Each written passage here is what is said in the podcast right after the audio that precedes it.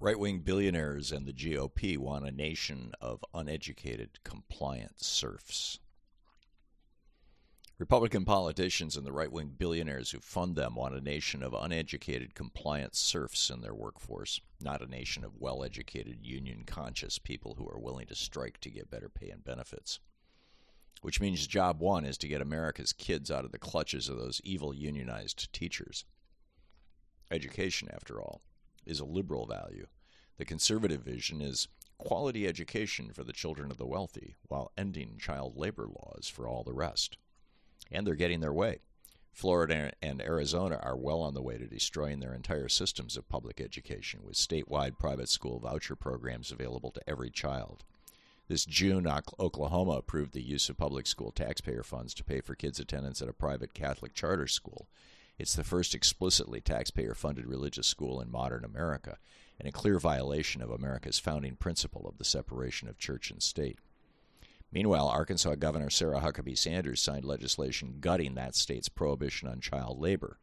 Now 14-year-olds can skip school and go straight to work at their local slaughterhouse.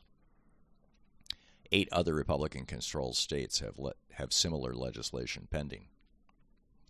Florida and Texas have approved animated cartoons produced by a hate radio talk show host with big bucks from fossil fuel billionaires that reinvent Frederick Douglass as an opponent of the Black Lives Matter movement and downplay the role of fossil fuels in our climate emergency.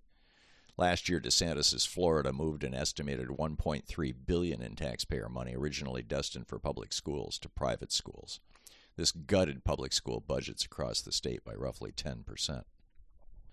Florida is not unique in this. It's happening in red states all across the nation. Public education in about half of America is in a crisis and has been for some time. It's a crisis Republicans across the country are doing everything they can to make worse. In many ways, today's conservative war on public education dates back to the 1950s when, in 1954's Brown v. Board decision, the Supreme Court ruled that public schools must allow black children to sit in the same classrooms with white children. This so outraged white conservatives that public schools were shut down altogether in some states and counties, and private all-white academies were opened, many by religious figures, across the nation. It was the beginning of a concerted 75-year-long assault on public education that has now expanded from whites-only schools to rich and whites-only. Because public education is the number one driver of social and economic mobility, it has become the arch-enemy of conservatives who believe the lower classes should know their place and stay there. The Republican war against public education moved from being purely about race to incorporating an ideological rationalization with the 1980 effort by billionaire David Koch to run for vice president on the libertarian ticket. Koch's platform said of public schools, quote, "We advocate the complete separation of education and state. Government schools lead to the indoctrination of children and interfere with the free choice of individuals. Government ownership, operation, regulation, and subsidy of schools and colleges should be ended." Thus was set the formula that billionaires from David Koch in that era to Betsy DeVos in this day used to push for the destruction of public education. It works this way. Privatize public schools through charter schools and by offering vouchers to pay private school tuition. Withhold funding from public schools while pouring voucher cash into these new private entities. Expand the nationwide propaganda campaign that public education is failing and or is an instrument of an oppressive state. As public schools become starved of cash, use that crisis to destroy their teachers' unions and ultimately to shut many of them down altogether. Once most primary and secondary schools have collapsed and the teachers' unions are broken, begin to dial back money available through vouchers, so poor people must use special, cheaper schools designed just for them. Over time, cut back voucher funding, so just as Reaganomics has done with our colleges, low-income people have to borrow from banks to send their kids to good schools. This is not a new model. Reagan began the process with colleges, from substandard junior colleges for low-income people to throwing average Americans who wanted to attend a good college into a $1.8 trillion debt hole. It's not even a unique conservative model just for education. We're halfway through it with Medicare. George W. Bush introduced the Medicare Advantage scam in 2003, and now half of American seniors are routinely being ripped off by these private plans. once they've destroyed Medicare altogether, probably within a decade, the good deals with things like dental and vision coverage available to people buying into the private advantage plans will evaporate, and America's elderly will be right back where they were in 1964, on their own, with private for-profit insurance companies routinely denying health care. There have been attempts to block GOP efforts to destroy public schools, but in most cases the billionaires got out ahead of them and shut them down. In 2018, for example, in an effort to stop the GOP's creeping privatization of public education in their state, parents in Arizona got a measure on the to save their schools on the ballot. Voters statewide overwhelmingly rejected an expansion of vouchers and charter schools in that state. In response, Republicans in control of that state's Arizona's legislature passed the nation's first statewide voucher program, rejecting the will of the voters and shoving their ideal of privatized education down the state's parents' throats. It's a cruel scam, but an effective one. The strategy is simple, and Republicans have been running it in red states since the 1980s. Once public education is destroyed, over time the vouchers will be cut back to represent a smaller and smaller fraction of the cost of private education. Parents will have to cough up more and more, just like what happened with college tuition between 1980 and today. And because most parents won't be able to pay for private schools, they'll send their kids to the remaining public schools that have been essentially ghettoized, starved of resources, and barely limping along. This, in turn, will further stratify and rigidify the class structure of American society, cementing the generational advantages of the morbidly rich and the generational disadvantages of the poor and working class. This is intentional. A core tenet of conservative ideology is the belief that society must be structured with classes and orders. Russell Kirk kicked it off in 1952 with his book, The Conservative Mind, as I detailed at length in my book on the American oligarchy. Reflecting the neo-Calvinist belief that great wealth is a sign of their God's blessing, wealthy conservatives have argued for centuries that society should be run by the rich and virtuous, and the rest of us should shut up and quietly do our jobs in the rich men's stores and factories. Republican President Dwight Eisenhower issued a direct challenge to that belief when he built thousands of brand new schools across America and rolled out programs in elementary grades for gifted working-class kids. I was in one in the 1950s.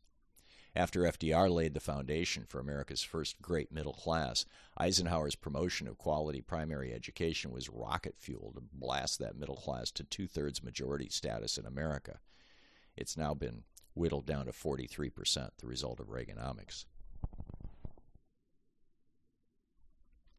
He even invoked the National Defense Act to get money for public schools. The 1958 National Defense Education Act provided billions to fund public school math and science programs.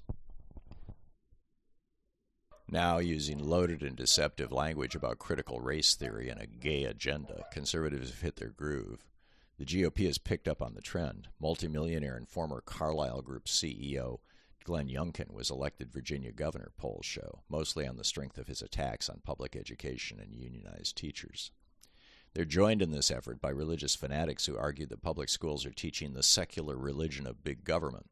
The Washington Post yesterday ran a lengthy profile of a religious fanatic, Michael Ferris, who spent decades trying to gut public schools. Quote, "Now, speaking on a confidential conference call to a secretive group of Christian millionaires seeking, in the words of one member, to take down the education system as we know it today, Ferris made the same points he has made in courtrooms since the 1980s. Public schools were indoctrinating children with a secular worldview that amounted to a godless religion," he said. The solution? Lawsuits alleging that schools' teachings about gender identity and race are unconstitutional, leading to a Supreme Court decision that would mandate the right of parents to claim billions of tax dollars for private education or homeschooling. End quote. So now we have the perfect storm. The conservative white supremacists who fought the integrated public education since 1954, have found common cause with nationalist religious hucksters who want our children indoctrinated with their own brutal form of what they cynically call Christianity. These two groups have been joined by billionaires committed to reducing social and economic mobility, along with a handful of hustlers like the phony university producing right-wing cartoons for Florida and Texas schools, who want to make a buck off private education.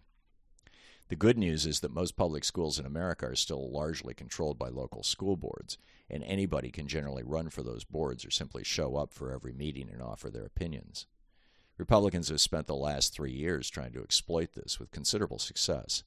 Some school boards have even been taken over by local neo-fascist militia members. The Proud Boys have been particularly active in this space. But average parents supportive of public education and progressive groups are stepping up. Red Wine and Blue, Defense of Democracy, and the Florida Freedom to Read Project, among others, are endorsing candidates, helping with the campaigns of pro-public education candidates, and training parents in how to show up and speak out at school board meetings. They're outspent by the massive billionaire-funded effort to destroy our public education system, but they also represent the vast majority of American parents. An NPR Ipsos poll from last year found 88% of respondents said, "My child's teachers have done the best they could given the circumstances around the pandemic." 76% agreed with the statement, "My child's school does a good job keeping me informed about the curriculum, including potentially controversial topics." Fully 80% of parents say they are either completely or somewhat satisfied with their child's education in public schools.